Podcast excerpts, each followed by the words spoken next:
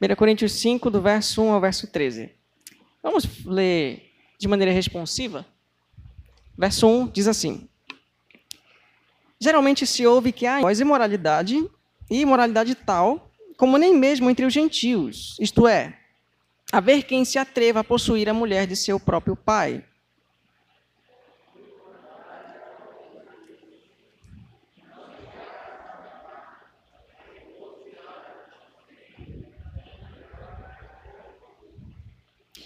Eu, na verdade, ainda que ausente em pessoa, mas presente em espírito, já sentenciei, como se estivesse presente, que o autor de, de tal infâmia seja.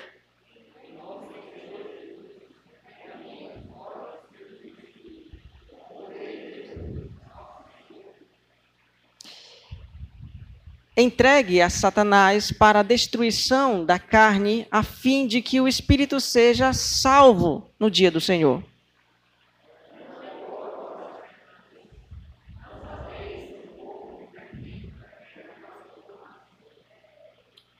Lançai fora o velho fermento, para que sejais nova massa, como sois, de fato, sem fermento.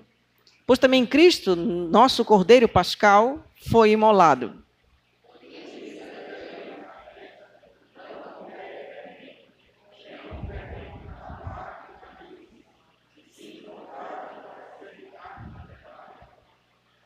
Já em carta vos escrevi que não vos associasseis com os impuros.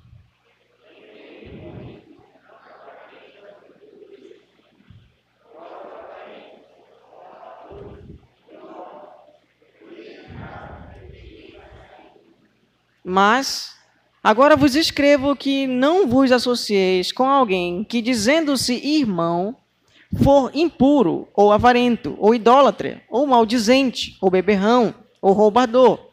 Com esse tal, nem ainda com mais.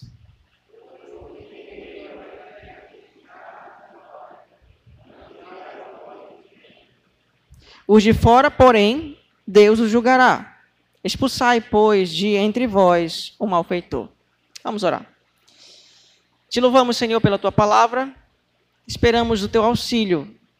Que o Senhor fale ao nosso coração, instrua a nossa mente e modifique nosso comportamento, que nossas emoções, nossas reações estejam todas direcionadas pela tua palavra.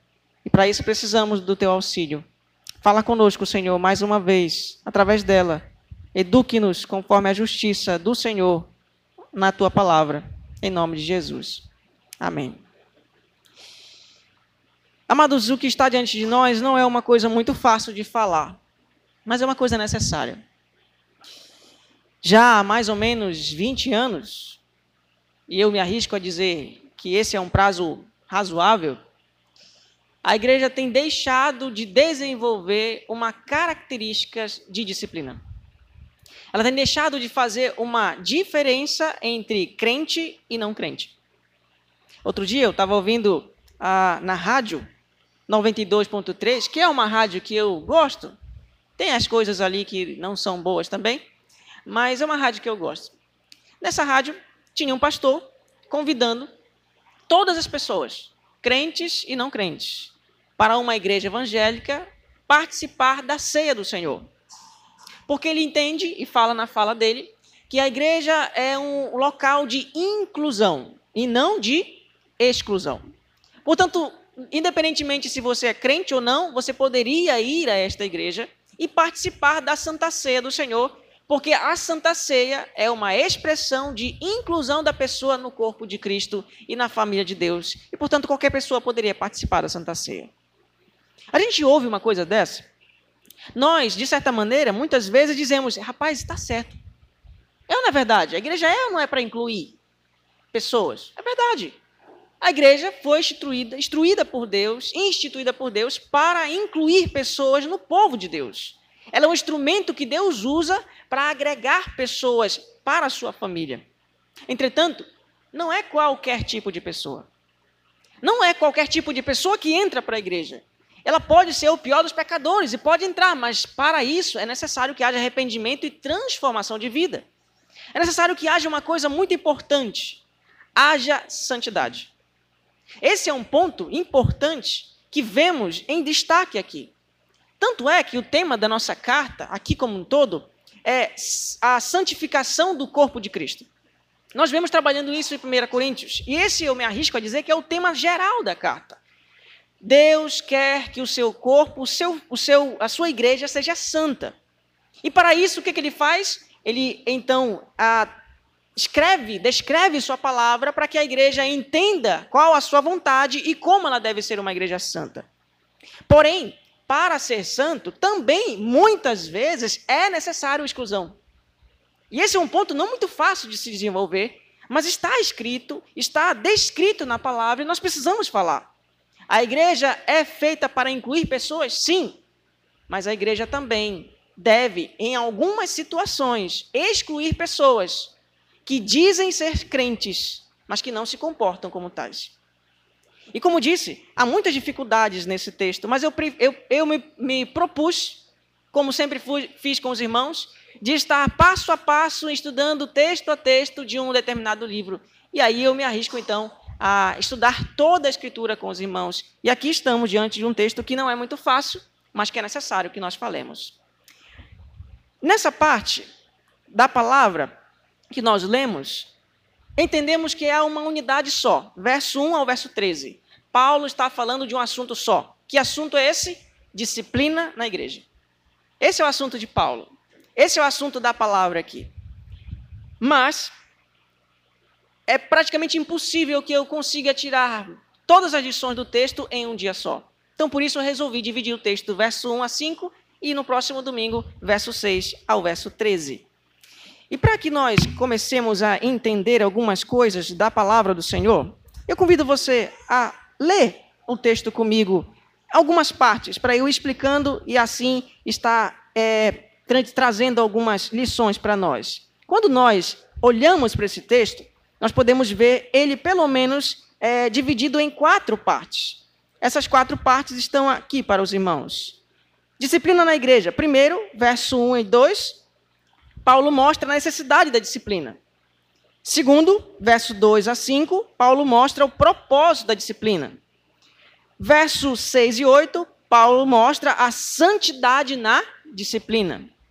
E no verso 9 a 13, Paulo dá orientações para a disciplina. E como disse, não vou conseguir falar de tudo hoje, por isso dividi em primeira parte e segunda parte. E hoje nós vamos estudar o verso 1 a 5. Olhando para a Escritura, Paulo diz: geralmente se ouve que há entre vós imoralidade, e imoralidade tal como nem mesmo entre os gentios, é, isto é, haver quem se atreva a possuir a mulher do seu próprio pai.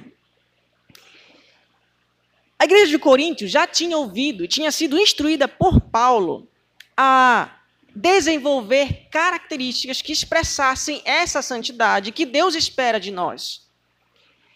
Mas por alguma circunstância, e provavelmente por falsos ensinos, a igreja tinha perdido essa ideia de santidade ela estava aprendendo erradamente a palavra, está sendo influenciada por falsos ensinos, e isso estava acarretando a entrada de imoralidades dentro da igreja.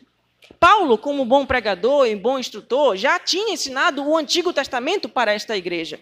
E nesta igreja, ele tinha dito, falado de Levítico, por exemplo, aonde nos é dito que é, isso é totalmente repudiado por Deus que um homem possua a mulher do seu próprio pai. E se isso acontecesse, de acordo com a lei, tal pessoa deveria ser morta. Isso diz em Levítico.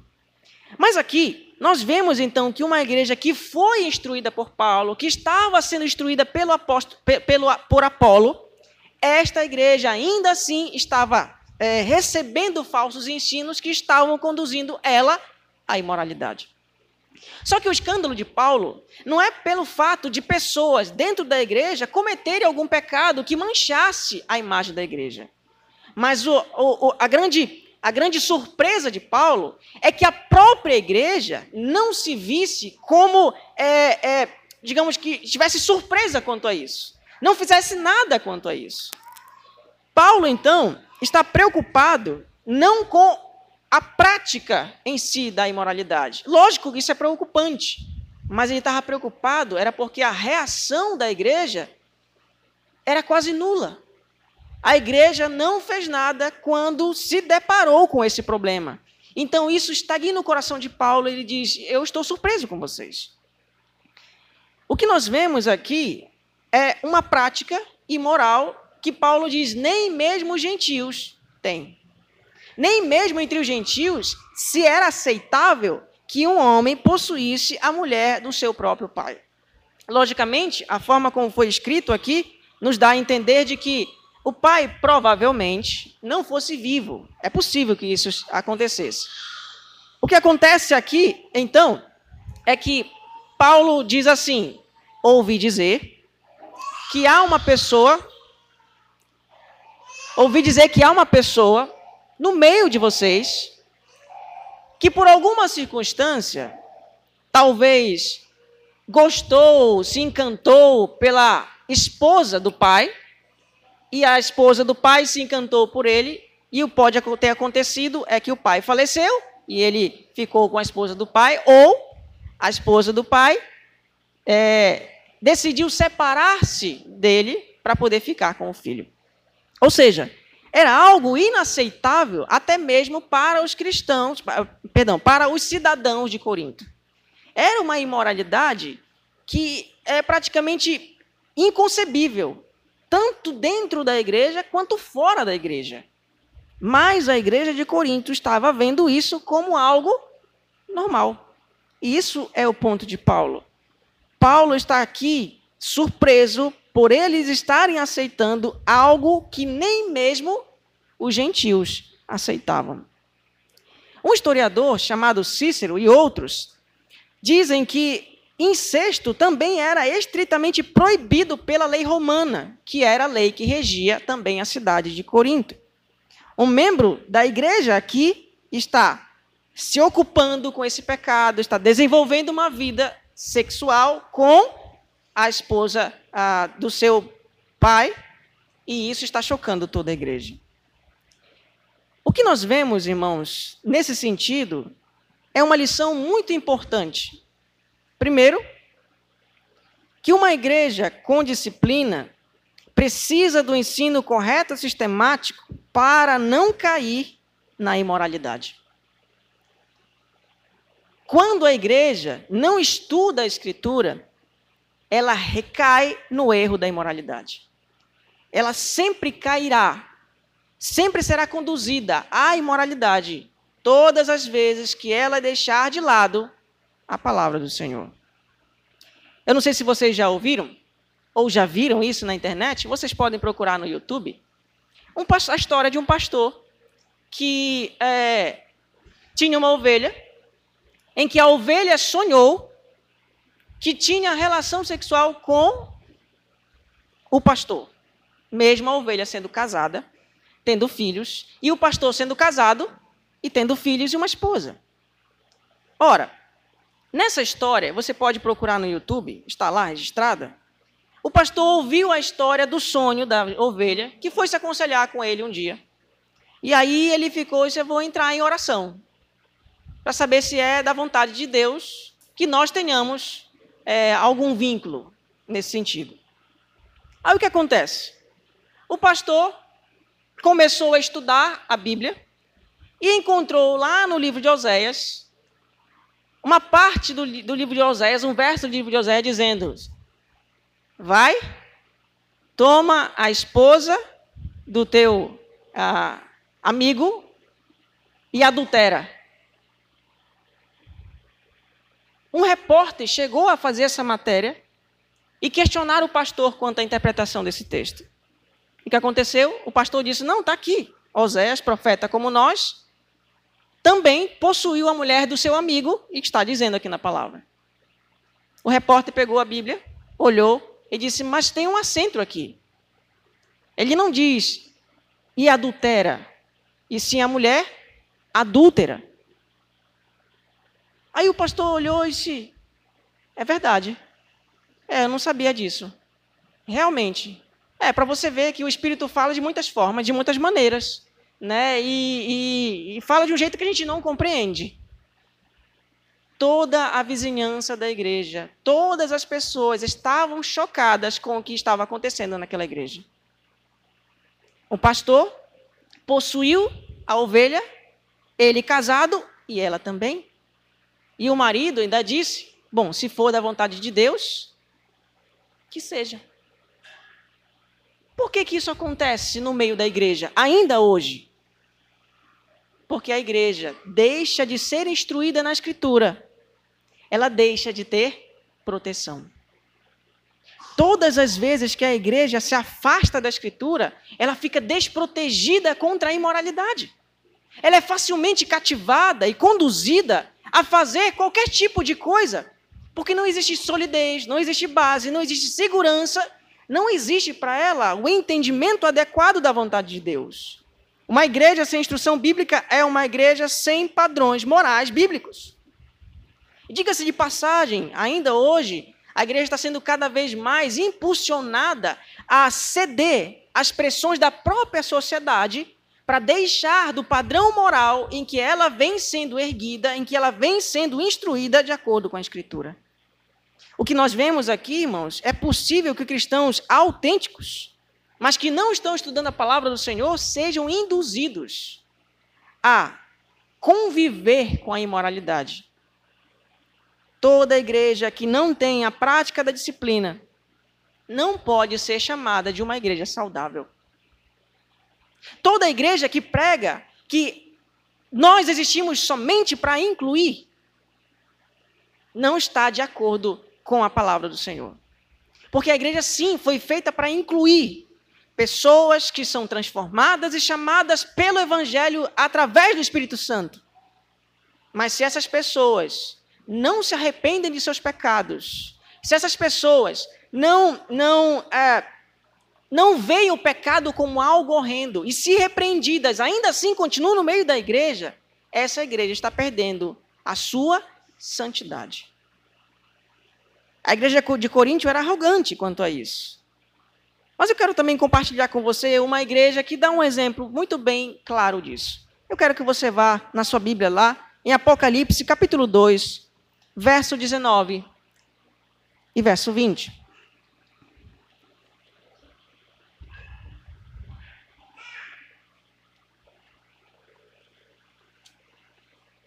Apocalipse 2, verso 19 e verso 20. Aqui Jesus está dizendo coisas sobre uma igreja chamada Tiatira. E através de João, lógico que escreveu a, a, o livro, Jesus está dizendo aqui no verso 19: Conheço as tuas obras, as obras da igreja, o teu amor, a tua fé, o teu serviço, a tua perseverança e as tuas últimas obras, mais numerosa do que as primeiras. Olha, Jesus está elogiando essa igreja. Eu sei que você está agindo no mundo, eu sei que você está trabalhando, eu sei que você está evangelizando. O verso 20, ele diz: Tenho, porém, contra ti que tolerastes que essa mulher, Jezabel, que a si mesma se declara profetiza, não somente ensine, mas ainda seduza os meus servos a praticarem a prostituição e a comerem coisas sacrificadas aos ídolos. Dê-lhe tempo para que se arrependesse. Ela, todavia, não quer arrepender-se da sua prostituição. Eis que há prosto de cama, bem como em grande tribulação os que com ela adulteram. Caso não se arrependam das obras que ela incita matarei os seus filhos. E todas, e todas as igrejas conhecerão que eu sou aquele que sonda mente e corações, e vos darei a cada um segundo as vossas obras. Até aqui. Uma igreja ativa, uma igreja missionária, uma igreja cheia de obras, mas uma igreja que permitiu que a imoralidade e a prostituição entrassem nela.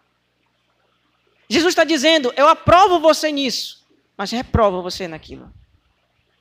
Portanto, é muito importante que nós percebamos a preocupação de Deus com a santidade da igreja. Deus quer que a igreja do Senhor seja uma igreja santa. Mas uma igreja que não, não entende a Escritura, que não aprende a Escritura, não conseguirá desenvolver santidade de acordo com a vontade do Senhor. Caminhando um pouco mais no estudo do texto, olha o que diz lá em 1 Coríntios, voltando para o nosso texto, lá no verso 2. 1 Coríntios 5, 2. Diz assim: E contudo, andais vós ensoberbecidos e não chegastes a lamentar. Ora, Paulo está dizendo: a imoralidade está no meio de vocês e vocês não estão chorando por causa disso. Vocês não estão reagindo quanto a isso. Mais chocante para Paulo do que o pecado era a reação da igreja quanto ao pecado. A igreja perdeu a sensibilidade em relação ao pecado. O pecado se tornou algo normal e comum no meio da igreja. E por causa disso, Paulo está chocado. Paulo está estarrecido. Vocês não estão chorando, vocês não estão lamentando, vocês não estão se condoendo com a situação de imoralidade em que a igreja está. O que nós aprendemos, então, com essa expressão de Paulo, é que uma igreja sem disciplina pode chegar a se orgulhar da própria imoralidade. Imagina isso. É possível que uma igreja sem instrução, sem disciplina, se orgulhe da sua própria imoralidade. Ah, pastor, isso não acontece hoje, não. Não, hoje não acontece. Eu não sei se vocês sabem, mas recentemente, numa, ah, num site jornal evangélico, trouxe a notícia de uma pastora que pousou nua, junto com dois rapazes. E as pessoas olhando as fotos no Instagram dela ficaram chocadas. Chocadas. Ela ali posando nua junto com dois rapazes, no meio de dois rapazes. Uma pastora. E ela diz assim: Que dia tão especial. Que casamento. Já está de tirar o fôlego. Primeiro casamento homoafetivo da Igreja Pentecostal Anabatista da Barra. O quê? Pode isso, Arnaldo? Sim. A regra é clara. A regra é regra. Qual é a regra? Amarás o Senhor teu Deus de todo o teu coração, de todas as tuas forças, de todo o teu entendimento. E amarás o teu próximo como a ti mesmo. Mas espera aí. Quem é o meu próximo? Já fizeram essa pergunta para Jesus e ele respondeu lindamente. Então, meus amores, Geraldo e Hugo, eu amo vocês e nem a religião, nem as regras são maiores do que o amor que eu sinto por vocês. Abro mão de tudo isso. Quero aprender cada vez mais com Jesus esse lindo ensinamento. O que foi que ela disse? Ela disse o seguinte: Eu não posso disciplinar vocês. Pelo contrário, eu tenho que aceitar vocês porque vocês se amam.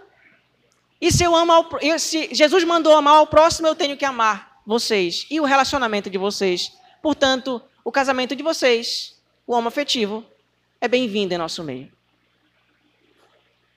Amados, isso parece chocante, mas é real. Muitas igrejas perderam a sensibilidade de pecado, perderam a noção de moral, perderam a orientação do que é certo e o que é errado. Baseado em ensinos falsos, a igreja pode ser conduzida a ser complacente com o pecado. Quantas e quantas igrejas não estão desenvolvendo isso?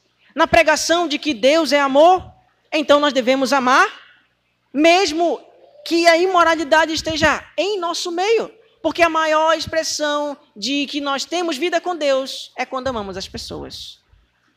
Mas, amados, nós podemos perceber aqui que a igreja que não chora sobre o seu pecado, especialmente o pecado dentro da sua própria comunhão, está à beira de uma catástrofe espiritual.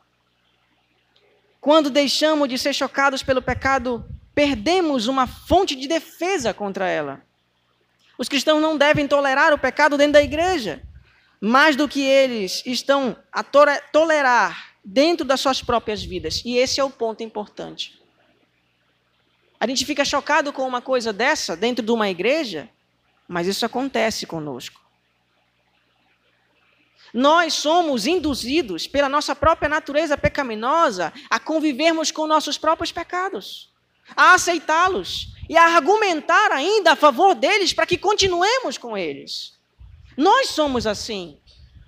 Nós caímos também nesse erro. De ao invés de buscarmos santidade, buscamos então argumentos para que a, a nossa vida de pecado seja aceita e seja preservada em nossa vida particular. Se por um lado a igreja deve disciplinar pessoas imorais, nós, pessoalmente, devemos nos disciplinar para termos uma boa moral. Sem ser hipócrita ou curioso, somos obrigados a estar continuamente à procura de qualquer tipo de imoralidade no meio da igreja e em nossos corações. Quando nós perdemos a sensibilidade quanto ao pecado, nós perdemos a nossa santidade. Quando o pecado não mais pesa na consciência, quando aquela briga, aquela discussão não mais é um problema para mim, quando a minha raiva, quando a minha disposição de servir, quando a falta de cuidado com o irmão é algo normal, eu estou perdendo aquilo que eu deveria ter. Cristo comprou uma igreja para ser santa. E essa igreja, muitas vezes, nós, não estamos desenvolvendo santidade. Eu não sei se vocês lembram, mas no primeiro sermão que eu preguei sobre essa carta e mostrei isso, Paulo prega aos santos chamado para serem santos. Santos em Cristo, perfeito em Cristo, porém chamados para buscar a santidade, a fim de que sejam aquilo que são em Cristo. Esse é o chamado para nós. E nós não podemos, de certa maneira, conviver com o pecado nem dentro da igreja e nem dentro de nós mesmos. Disciplina espiritual é necessário tanto no âmbito eclesiástico quanto no âmbito pessoal. Precisamos ser sensíveis ao pecado. Nossa mente tem que acusar-nos quando nós estamos errando. E isso não pode fazer com que nós deitemos no nosso travesseiro e durmamos tranquilo é necessário que nós reflitamos sobre isso e pensemos: Deus me chamou para a santidade e não para a imoralidade. Deus me chamou para viver uma vida santa e não uma vida de pecado. Deus nos chama à santidade. A segunda parte dessa mensagem pode ser encontrada do verso 2, a parte B, até o verso 5 que nesse trecho Paulo mostra o propósito da disciplina. Se por um lado devemos ser sensíveis à, à disciplina, sensíveis ao pecado, a, a fim de que afastemos, por outro, Paulo mostra o propósito da disciplina quando ela acontece no meio da igreja. Quando nós lemos aí o verso 2, no finalzinho dele, a parte que diz assim: para que fosse tirado do vosso meio quem tamanho ultraje praticou. Paulo começa a demonstrar aqui que é necessário a disciplina, é necessário que as pessoas que estão na igreja sejam incomodadas com a, qualquer tipo de moralidade a ponto de tomarem uma atitude. Mas essa atitude tem, uma, tem um alvo, e o alvo é para que a pessoa seja restaurada. Olha o verso 3. Eu, na verdade, ainda que ausente em pessoa, mas presente em espírito, já sentenciei, como se estivesse presente o que o, que o autor de, de tal infâmia seja, em nome do Senhor Jesus, reunido vós e o meu espírito, com o poder de Jesus, nosso Senhor, entregue a Satanás. Como, pastor? Entregar alguém a Satanás seria um propósito bom. Como isso se, se, se relaciona? Como é que a igreja pode se reunir, entregar alguém a Satanás e isso ser bom? Que benefícios isso traz? Paulo fala no restante do verso. Para a destruição da carne, a fim de que o espírito seja salvo no dia do Senhor. Uma igreja, irmãos, nesse texto, deve se reunir para, se necessário, disciplinar seus membros. Mas olha como a sociedade vê isso hoje. A sociedade diz para a gente o seguinte: que caso alguém seja disciplinado numa igreja, ela pode estar sofrendo um constrangimento. E aquilo ela pode até mesmo, se ela quiser, processar a própria igreja que a constrangeu. Mas a própria Constituição nos ampara, dizendo que a pessoa que está em nosso meio, ela está concordando com tudo aquilo que acontece dentro da igreja, quando ela tem conhecimento de todo o processo de disciplina da igreja, do que a igreja é, do comprometimento que ela tem com a moralidade, com a vida cristã, com a prática do evangelho, ela está se comprometendo. Portanto, ela está se submetendo à autoridade da igreja. E submetendo-se como membro à autoridade da igreja, a igreja pode, em algum momento, se necessário, exercer a disciplina contra ela. Mas o mundo diz para a gente que isso é feio. Que um Deus de amor não pode disciplinar pessoas. Deus é amor? Como é que ele pode fazer isso? Deus não pode levar pessoas à disciplina porque ele quer que elas entendam que ele as ama. Mas olhe comigo. Qual pai que não disciplina seu filho e, ao disciplinar seu filho, não ama?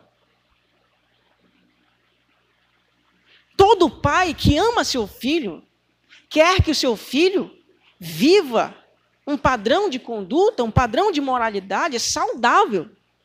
Todo pai que ama seu filho repreende a seu filho. Todo pai que se ausenta da disciplina com seu filho, ele não está preocupando-se com o futuro do seu filho. Mas hoje, infelizmente, a sociedade diz para a gente o seguinte: não, não, não constrange seu filho. Não, você não pode bater nele. Lógico, não estamos falando de espancamento, mas não, você não pode repreendê-lo. Você não pode ler, ler, lei da palmada. Lembra dela? Não, não pode. É contra a lei.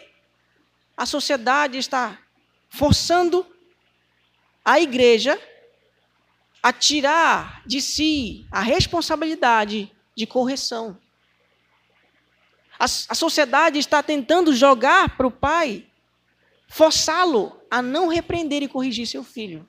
E quando isso acontece, os filhos, assim como os membros da igreja, muitas vezes têm consequências horríveis. Amados, um filho que não é repreendido, que não ouve o não, ele tem sérios problemas no futuro. Quando nós permitimos que nossos filhos façam tudo o que que eles querem, quando eles crescerem, eles vão achar que tudo o que eles quiserem, eles podem fazer. Na igreja também, às vezes acontece assim. A igreja muitas vezes peca nessa responsabilidade de disciplinar, de corrigir. Nós precisamos entender que nosso papel como igreja é buscar a orientação, a disciplina, a correção para que os membros da igreja possam viver uma vida de acordo com a vontade do Pai Celeste. Nosso Deus espera que nós vivamos vida santa e o meio pelo qual ele faz isso muitas vezes é através da chamada de atenção, da repreensão que os membros da igreja dão uns aos outros e que a liderança também dá aos seus membros. Segunda lição que eu posso perceber aqui nessa parte é que a disciplina na igreja deve ter como propósito o benefício do membro. Deixa eu contar essa história para vocês. Uma vez eu participei de uma igreja e fui responsável pelo ministério de louvor dela. Nela, alguns jovens estavam envolvidos com o ministério de louvor, instrumentistas, e ao mesmo tempo terminava o culto, eles saíam de lá e iam para a litorânea encher a cara e jogar sinuca. Escandaloso para vocês? Para a igreja não estava tão assim. Alguns sim, outros não. Isso era motivo de divisão na igreja. Quando eu cheguei, estava lá esse quadro. O que aconteceu? Durante um tempo eu comecei a ensinar para esses irmãos, integrantes do Ministério de Louvor, que Deus tinha chamado eles à santidade e ao bom testemunho para a preservação da imagem e do nome de Cristo. E que aquela prática poderia muito bem corromper isso. Comecei a ensinar, ensinei várias vezes. E aí, depois de um tempo, saí de férias. Quando eu saí de férias, quando nós retornamos, eu e minha esposa, nós só ouvimos histórias. Dois integrantes do Ministério de Louvor pegaram as bebidas de uma festa de fim de ano de uma empresa, encheram a cara e todo mundo viu. Alguns irmãos da igreja viram e outras pessoas também que não eram da igreja viram. E agora? Fazer o quê? Quando cheguei, então chamei os dois do Ministério de Louvor, reunido com o Ministério de Louvor, e perguntei para eles: o que é que eu faço com vocês? O que, é que eu devo fazer com vocês? Os dois disseram: ah, a gente já estava pensando em se afastar, a gente vai se afastar do Ministério de Louvor. Beleza. Então, é, considerem-se afastados. Mas se quiserem voltar, só voltam quando deixarem essa vida. Quando vocês tiverem compromisso de deixar essa vida e dar um bom testemunho diante de Deus, da sociedade, e um bom testemunho no ministério de louvor, vocês podem voltar. Repreendi os dois. Irmãos, um não voltou mais para a igreja. E o outro hoje, é um dos maiores líderes de jovens daquela igreja. Eu não sei como, não sei como Deus pode agir no meio de uma repreensão como essa, mas Ele nos chama a corrigir seus membros, seus filhos. Ele chama a liderança a tomar uma atitude radical, muitas vezes, quanto ao pecado. Mas o propósito sempre é o benefício das pessoas. Quando nós colocamos nosso filho de castigo, é para o bem deles. E quando Deus nos chama a repreender e corrigir e disciplinar, se necessário, pessoas, também é para o bem delas. Por mais que muitas vezes elas não entendam isso. Por mais que elas protestem contra isso. Por mais que elas não aceitem isso. Mas é para o bem delas. Esse é um texto muito difícil de ser interpretado. O que seria entregar a Satanás? Imagina só uma igreja entregando um de seus membros a Satanás. Forte isso, né? Bom, uma interpretação, eu acho possível e provável, é que ah, é como se dissessem assim: amaldiçoa ele e tira ele da igreja. Essa é uma interpretação. Cortem o vínculo com ele. Não deixe mais que ele tenha convivência nenhuma com a igreja. É possível que isso esteja sendo recomendado por Paulo? Digo sim, é possível. A outra é: Tirem ele do meio da igreja, excluam ele da Santa Ceia, não deixe mais ele participar da igreja enquanto ele viver nessa vida. Ele não está se arrependendo, então pode afastá-lo. Pode discipliná-lo. E eu penso que a segunda é melhor. A segunda interpretação nos traz a ideia de que, sim, quando nós disciplinamos, estamos amando. Hebreus 12, 6 diz isso. Aqueles a quem o Senhor ama, ele disciplina. E ele açoita a todo filho a quem recebe. Se Deus faz isso, ele disciplina seus filhos.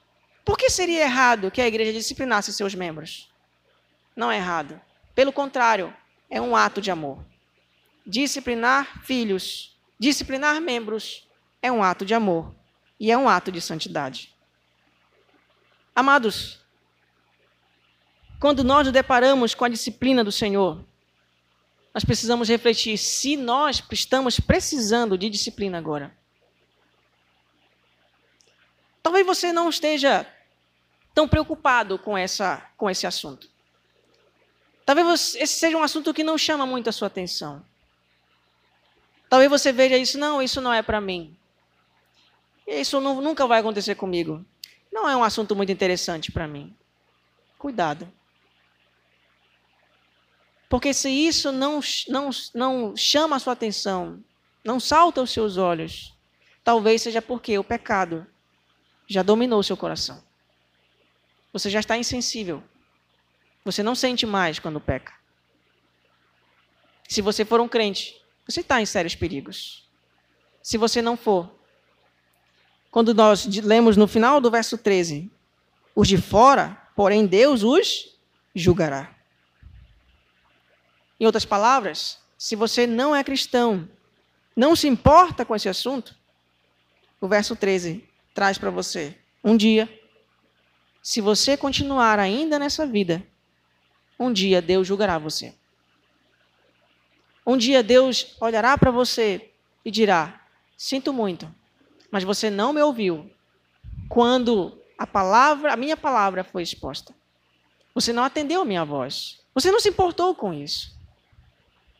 Deus tem um convite para nós, por enquanto. Antes desse dia, do dia do juízo. O convite é: venha fazer parte da família de Deus que prima e preza pela santidade. Venha aprender a palavra de Deus a fim de que você viva a vida santa.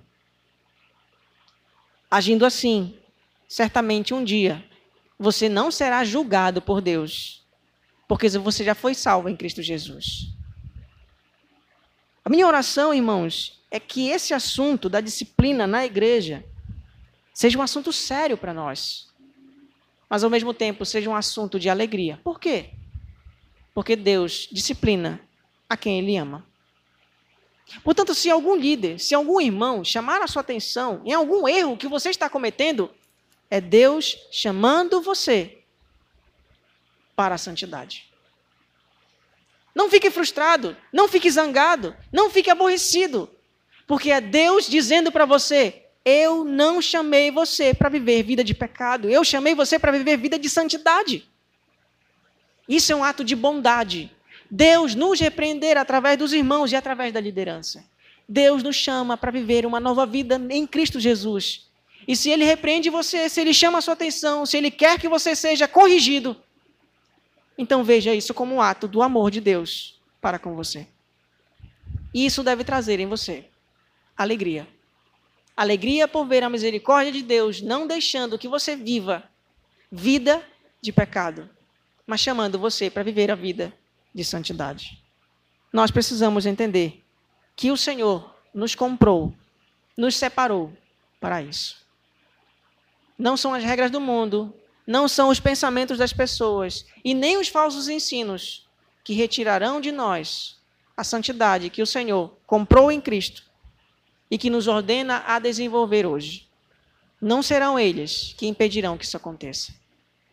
Nossa oração é que nós possamos estudar a palavra aplicar a palavra, a fim de disciplinar-nos, para que a santidade seja a maior evidência desta igreja. Amém? Vamos. Baixe sua cabeça e vamos orar por isso.